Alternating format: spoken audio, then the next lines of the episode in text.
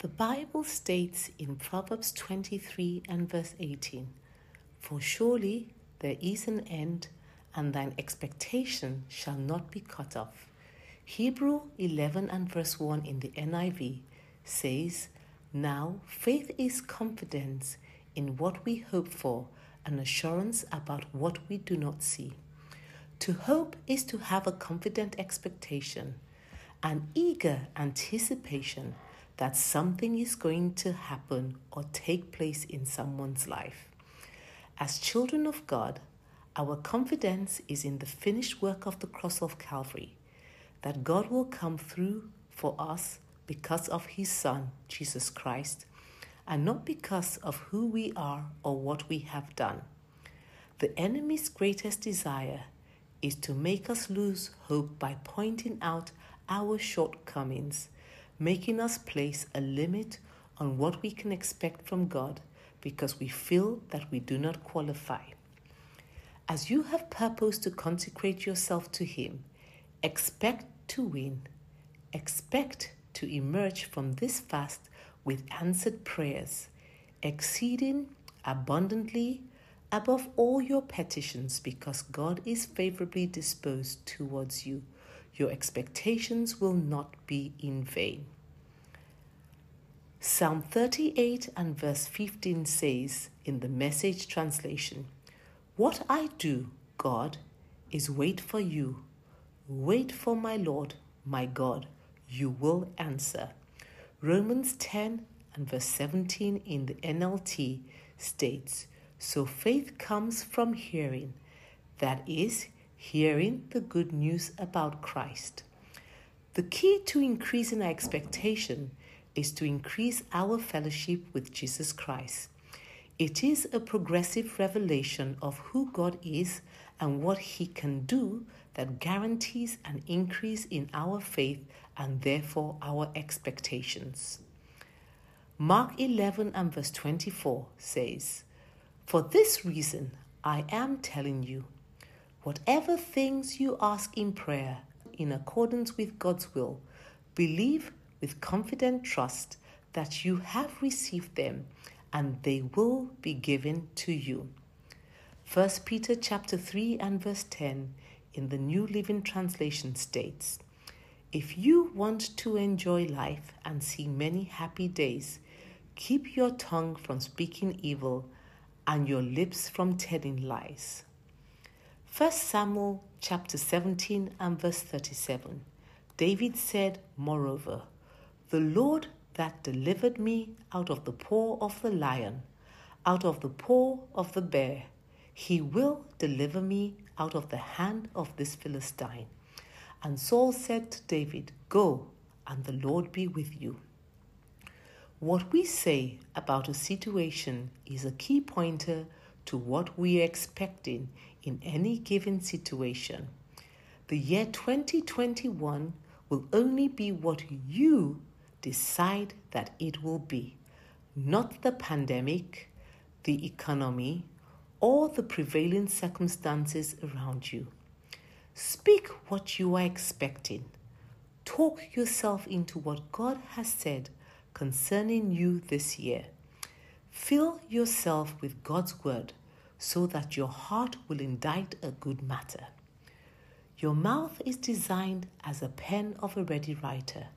I encourage you to use it to inscribe what God has written about you in the volume of the books. Rehearse everything you know about God and the victories He has given you. David declared that the God who had delivered him from the paw of the lion and the bear will likewise give him Goliath's head, and he got what he said. Let us pray. Our Father, we thank you for the finished work of the cross of Calvary. And because of what Jesus did and already guaranteed and secured our victory, we can come to you with great expectation, knowing that our hope will not be disappointed. We ask, O oh God, that you will give us a fresh desire and hunger for you for your presence and of you through your word. We pray, O God, for grace to live revelationally and not situationally.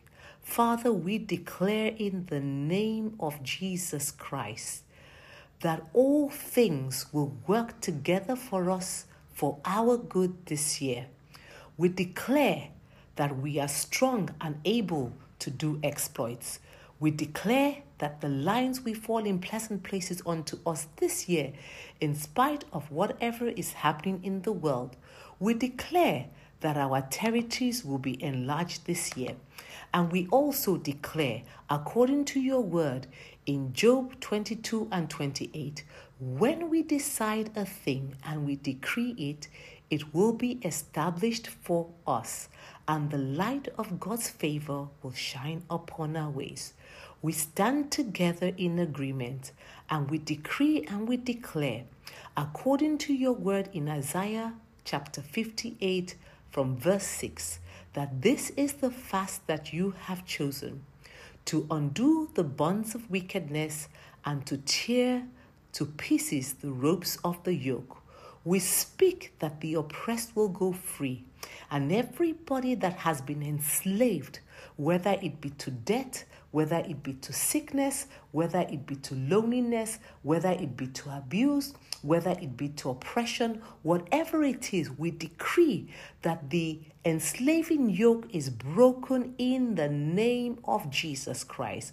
We declare that healing, restoration will break forth like the new dawn. New life will spring forth speedily. We speak and we decree and we declare in the name of Jesus Christ every form of wickedness will be done away with in Jesus' name. We declare as children of God that we are free because the Son has set us free.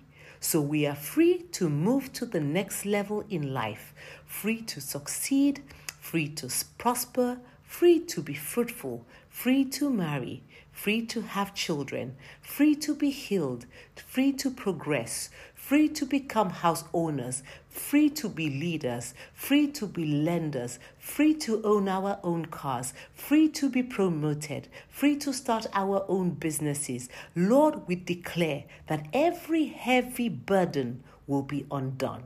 The weights of oppression, debt, sickness, loneliness, infirmity, unfruitfulness, and every chain of limitation is broken off our lives in the name of Jesus Christ.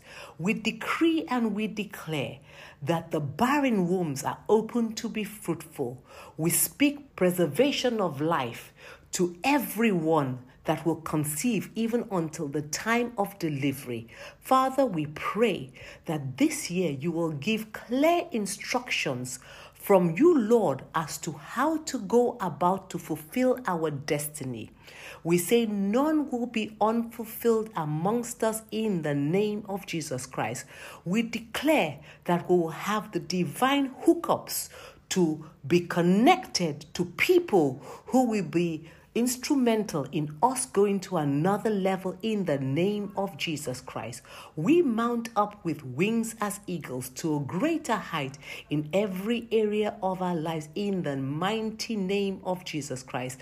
And we thank you for the angelic host that is ministering our inheritance to us. In Jesus' name, amen.